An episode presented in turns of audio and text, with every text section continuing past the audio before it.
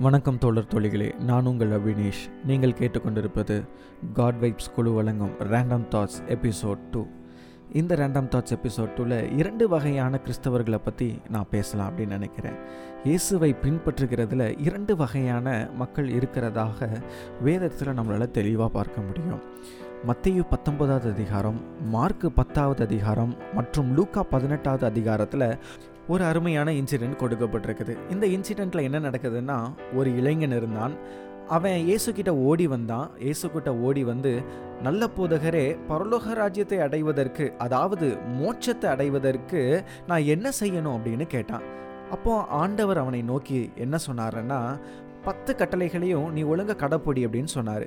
அப்போ உடனே அவன் ஆண்டவருக்கு என்ன ரிப்ளை கொடுத்தான்னா ஆண்டவரே இந்த பத்து கட்டளைகளையும் நான் சிறுவயது முதலாக நான் கடைப்பிடிச்சிட்டு வந்துக்கிட்டு இருக்கிறேன் அப்படின்னு சொன்னான். உடனே ஆண்டவர் அவனை பார்த்து நீ போ உனக்கு இருக்கிற ஆஸ்தி அதாவது சொத்து பத்து எல்லாத்தையும் விற்று உன்னை சுற்றியில் இருக்கிற ஏழைகளுக்கு கொடு. அப்பொழுது உன் பேரில் பரலோகத்தில் அநேக சொத்து சேர்த்து வைக்கப்படும் அப்படின்னு ஆண்டவர் சொன்னார். ஆனால் இதை கேட்ட உடனே அவன் மனம் உடைந்தவனா ரொம்ப வருத்தத்தோடு திரும்பி வந்த வழியே போயிட்டான். இன்றைக்கும் அநேகர் நம்மளுடைய வாழ்க்கையில் இப்படி தாங்க இருக்கிறோம். ஆண்டவர் சொல்கிற காரியங்களெல்லாம் கரெக்டாக பண்ணுறோம் எப்படி? ஒழுங்காக சர்ச்சுக்கு போயிடுவோம் சண்டே கிளாஸில் நல்ல மார்க் எடுப்போம். ப்ரைஸ்லாம் எடுப்போம். சர்ச்சில் நம்மளை மாதிரி நல்லவங்களே கிடையாது. கொயரில் சூப்பராக பாடுவோம்.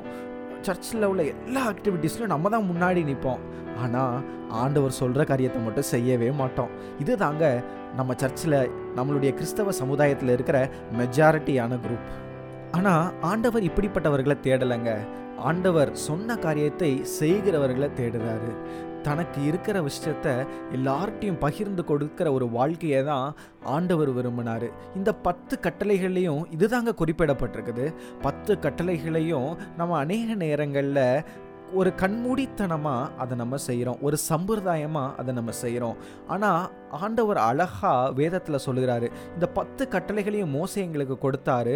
ஆண்டவரை நீங்கள் என்ன சொல்கிறீங்க அப்படின்னு சொல்லும் பொழுது இரண்டு கட்டளைகளாக இந்த பத்து கட்டளைகளை ஆண்டவர் குறைச்சாரு. எப்படி குறைச்சாரு? இதற்கு ஒப்பாக இருக்கிற இரண்டாவது கற்பனை என்றால் அப்படிங்கிற ஒரு அருமையான சொல்ல வச்சு இரண்டு கட்டளைகளை ஒரே தரத்தில் வச்சு சொன்னார். ரெண்டுமே அன்பு தாங்க முதலாவது உன்னுடைய தேவனிடத்துல முழு மனதோட முழு பலத்தோட முழு ஆத்மாவோட நீ அன்பு செலுத்து அப்படின்னு சொன்னார்.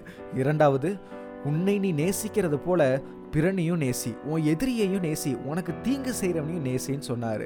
ஆமாங்க இந்த பத்து கட்டளைகள் ஆண்டவர் கொடுத்துருக்கிற இந்த சம்பிரதாயங்கள் எல்லாம் நம்ம அநேக நேரங்களில் வெறும் சம்பிரதாயமாக வெறும் ப்ராக்டிஸாக பண்ணிட்டு போயிடுறோம். ஆனால் அதில் தேவன் ஒழித்து வைத்திருக்கிற உண்மையான அர்த்தம் இந்த சமுதாயத்தில் தாழ்ந்து இருக்கிறவங்களை உயர்த்தும். ஆமாங்க. இன்னைக்கு எத்தனை பேர் அப்படிப்பட்ட ஒரு வாழ்க்கையை வாழ்ந்துகிட்டு இருக்கிறோம். ஏசு அப்படிப்பட்ட ஒரு வாழ்க்கையை வாழ்ந்ததா தான் வேதம் கூறுது. ஏன் பைபிள் அப்படிதாங்க சொல்லுது. அவருடைய ஒவ்வொரு செயல்லையும் ஏழை எளியவர்களை அவர் தேற்றினார் அவர் ஆற்றினார். ஒதுக்கப்பட்டவங்களுக்கு அவர் ஒரு அடைக்கலமானவராக இருந்தார். இன்னைக்கு எத்தனை கிறிஸ்தவர்கள் அப்படி இருக்கிறோம்? சபைகளுக்குள்ளேயே ஜாதி வேறுபாடு. அது மாத்திரம் இல்லை. பணக்காரன் ஏழைங்கிற திமிரு பெரிய பாஸ்டர் சின்ன பாஸ்டருங்கிற சண்டை. இப்படிப்பட்ட எல்லா காரியங்களையும் ஒதுக்கி வைத்து தேவன் நம்மிடத்துல விரும்புகிற ஒரு வாழ்க்கையை நம்ம வாழுவோம். இயேசுவை போல வாழுவோம். வேதத்தில் சொல்லியிருக்கிறத வெறும் சம்பிரதாயமாக கடைபிடிக்காதவர்களாய் அதை இயேசுவை போல் வாழ்க்கையில் வாழ்ந்து காட்டி இந்த உலகத்தில் இயேசுவை பிரதிபலிக்கிறவர்களாய் வாழுவோம். மீண்டும் அடுத்த வாரம் இன்னொரு ரேண்டம் தாட் நிகழ்ச்சியில் உங்களை சந்திக்கிறேன்.